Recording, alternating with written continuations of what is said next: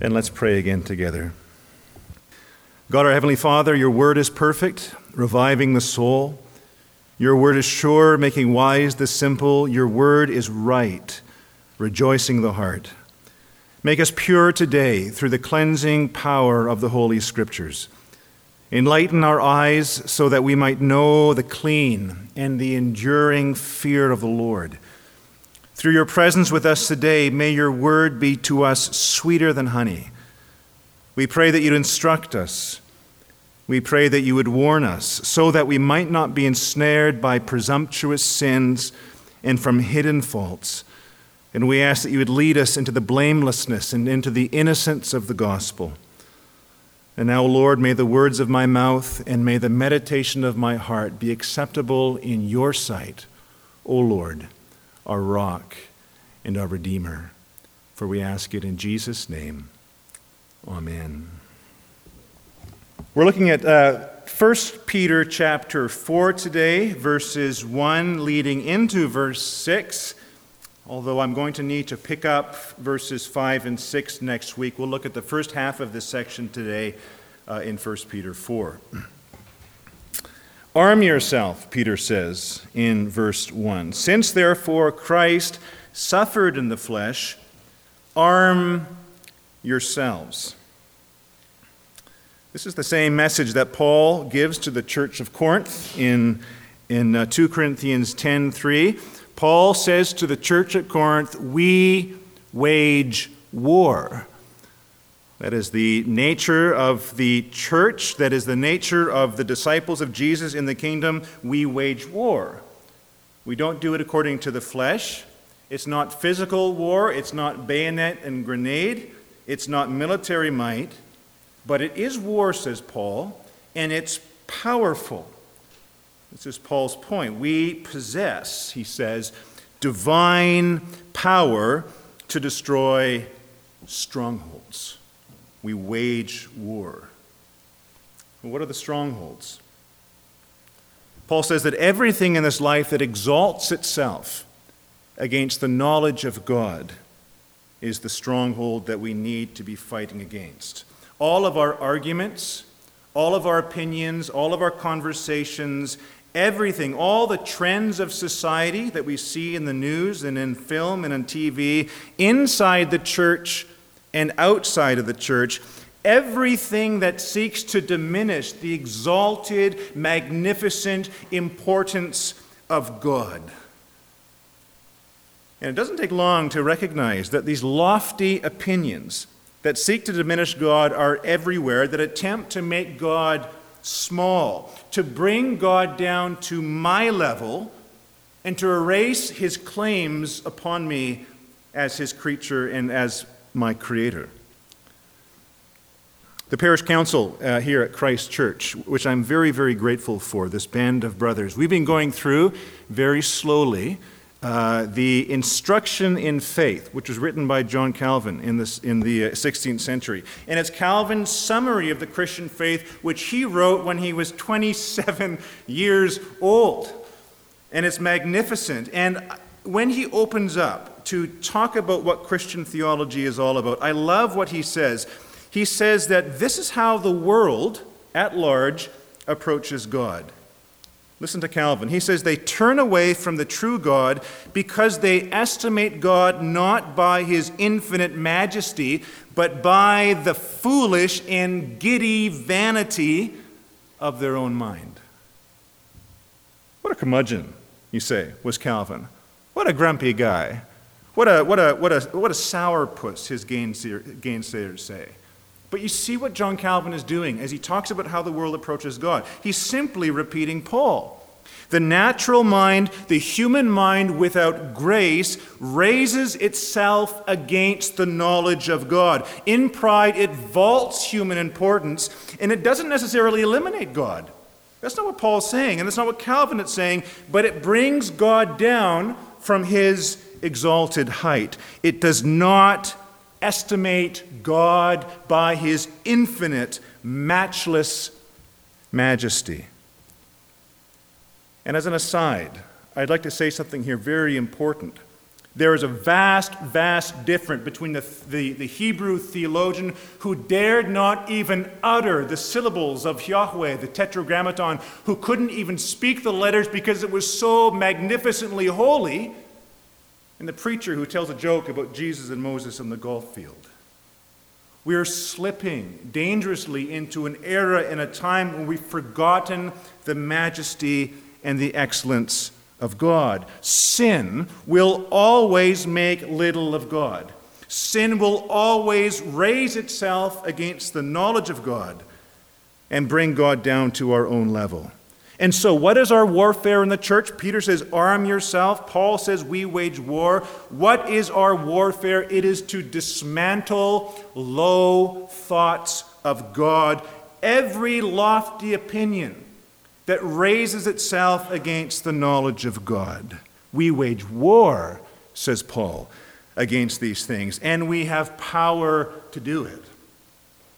We're not just spinning our wheels out there. We're not just flailing our arms. Little kind of, my, my kids will have a cardboard sword once in a while that they'll cut out from a box and they'll run around the house with this sword, just kind of flopping everywhere. That's not the nature of our warfare here. We have power, Paul, Paul says, divine spiritual might to, to dismantle these strongholds, these corrupt ways of thinking, to bring men and women, and indeed children, to the obedience of Christ so that we recognize the magnificence of God, the godness of God, as Karl Barth might say. And so, in this life, we can wage war with expectation. It's not our cleverness, it's not our polished rhetoric, it's not our market research. It is the divine power of the gospel. The gospel is God's power unto salvation. And so Peter in first chapter or first Peter 4 here picks up this vocabulary of the fight and he tells us to arm ourselves. We must prepare ourselves for war. And he goes on to describe this war a little more clearly in verses 1 or 2. What has this war got to do with? Well, it's a war with how you're thinking just like Paul talks about in 2 Corinthians 10. Arm yourselves, Peter says, with the same mind. Now he's picking up what he said in chapter 3 about being of one mind.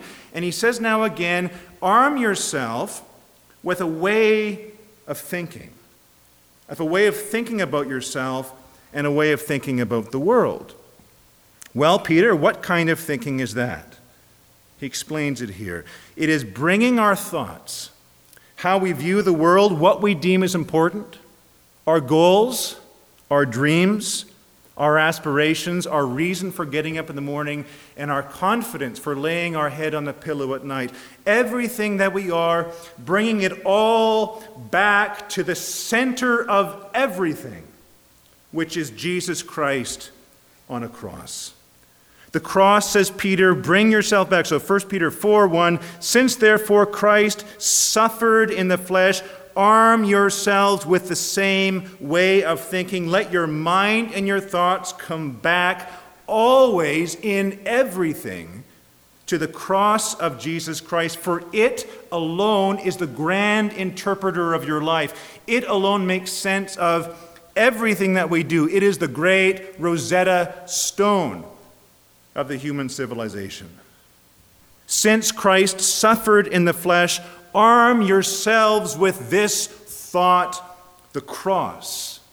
Let the cross dominate your mind. Let the cross shape your values. Let the cross cancel your dreams and raise up better ones. Let the cross of Christ define who you are. Isn't this exactly what Paul said in Galatians 2? I am crucified with Christ. Therefore, it's no longer Paul that lives, but it's Christ who lives in Paul. Who's Paul? Who's Paul the Apostle? Paul is most Paul when he grasps the truth that it's not about Paul, it's about Christ. Now, this is the thing that the world just cannot understand. This is the paradox that the world refuses to grasp. They will teach us over and over again, inside and out, in all kinds of ways, that value comes from finding yourself. True value rests in self discovery. The Bible teaches us that the only way forward is finding ourselves when we give ourselves away. This is the paradox that the world can't accept that I am most myself when I'm least my own, that I am most Jon when there's the, the least of Jon about me and the most of Christ, that my individuality is most distinct when I give myself most wholly to the great community of Father and Son and Holy Spirit. I am most myself when I give myself away and I identify myself with the cross. This is why Luther thought that the, the, the, theology of the cross, it's not the cross is a component of our theology. It's not that the cross is a component of our thinking. The cross, he says, is our theology. The cross is our thinking. It is the only way to think about ourselves. It is the center of it all that I don't belong to myself, but in body and soul, in life and in death. I belong to my faithful Savior, Jesus Christ. I am His. I am not my own. I am not my own. You are not your own. You have been purchased with a price by the Lord on a tree. And Peter's saying to us today, you need to arm yourself in this life with that type of thinking, the suffering of Christ needs to shape how you think about yourself and how you think about your world. And so let me ask you this morning, brothers and sisters, dear loved ones, is the cross of Christ at the center of your life? Is the cross of Christ shaping how you understand reality. I have a great fondness, I admit, for uh, Norse mythology. I love reading it. I, I, will just go back. Part of it is because I'm, as my grandmother would be delighted to say, I am 51% Norwegian. And uh, so I, I love to go back, and there's a rich, colorful, delightful kind of narrative in Norse mythology. And they had a, an idea of what was at the center of all reality. There were nine worlds in Viking myth, and of those nine worlds, they were all linked together by Yggdrasil. They were all linked together by the tree. The tree was at the center of it all. And in that old myth, I see dreams and aspirations for divine truth, glimmers of God hanging on the cross. At the beginning, the center of everything is the cross of Christ. It is the only thing that can make sense of our world. It's the cross. And until we identify with this, until we identify with the truth that He bore our sins on a tree, and we find ourselves in that, we are walking in shadows. We are walking in non reality. We've, we've needed to get tapped into the great reality, the center of the tree. We walk around not knowing what things are up and what things are down. It is the cross alone that can make sense of our lives. And so Peter says, arm yourself with this thought. And then he follows on because he who has suffered in the flesh has ceased from sin. He who has suffered in the flesh has ceased from sin. Now, one of the important rules of good biblical interpretation as we try to interpret the Bible faithfully is uh, starting by determining what a verse cannot mean. We need to begin by determining what a verse cannot be. And admittedly, this is a verse that can get us into a lot of trouble. He who has suffered in the flesh has ceased from sin. Centuries and centuries of monasticism took this verse and taught that if I can just suffer enough, if I can just afflict myself enough, if I can whip myself enough, if I can wear enough hair shirts, if I can penalize my body enough, then maybe I might be free from sin, right? Luther tried this for years and nearly killed himself. He was out sleeping in the snow and doing all kinds of terrible things to his body till his brothers had to drag him inside and revitalize him. He just couldn't do enough to punish his body to get rid of his sins. But of course, it's not about making ourselves suffer. We do not free ourselves from sin by punishing the body. That's not how it works. That's simply nullifying the grace of God, as Paul might say. So, what does Peter mean here? He means that those who have identified with the cross of Christ and the suffering of Jesus so that they are willing gladly to face the persecution and the afflictions of the world which exalts itself against the knowledge of God. Those who are willing, because of the cross, to lose friends to face the wrath of family members who are willing to swim against the stream of this age. Whoever is willing to suffer like this because of the cross, these are the people, and these are the people alone who have ceased from the sin of this age. And Peter is not talking about sinless perfection here.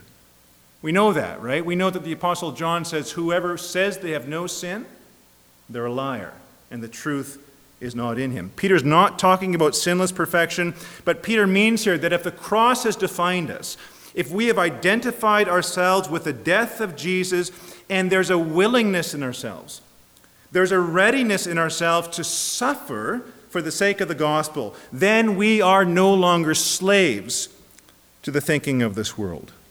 We're no longer bound to that kind of thinking. And that kind of thinking explains here in verses 2 to 3.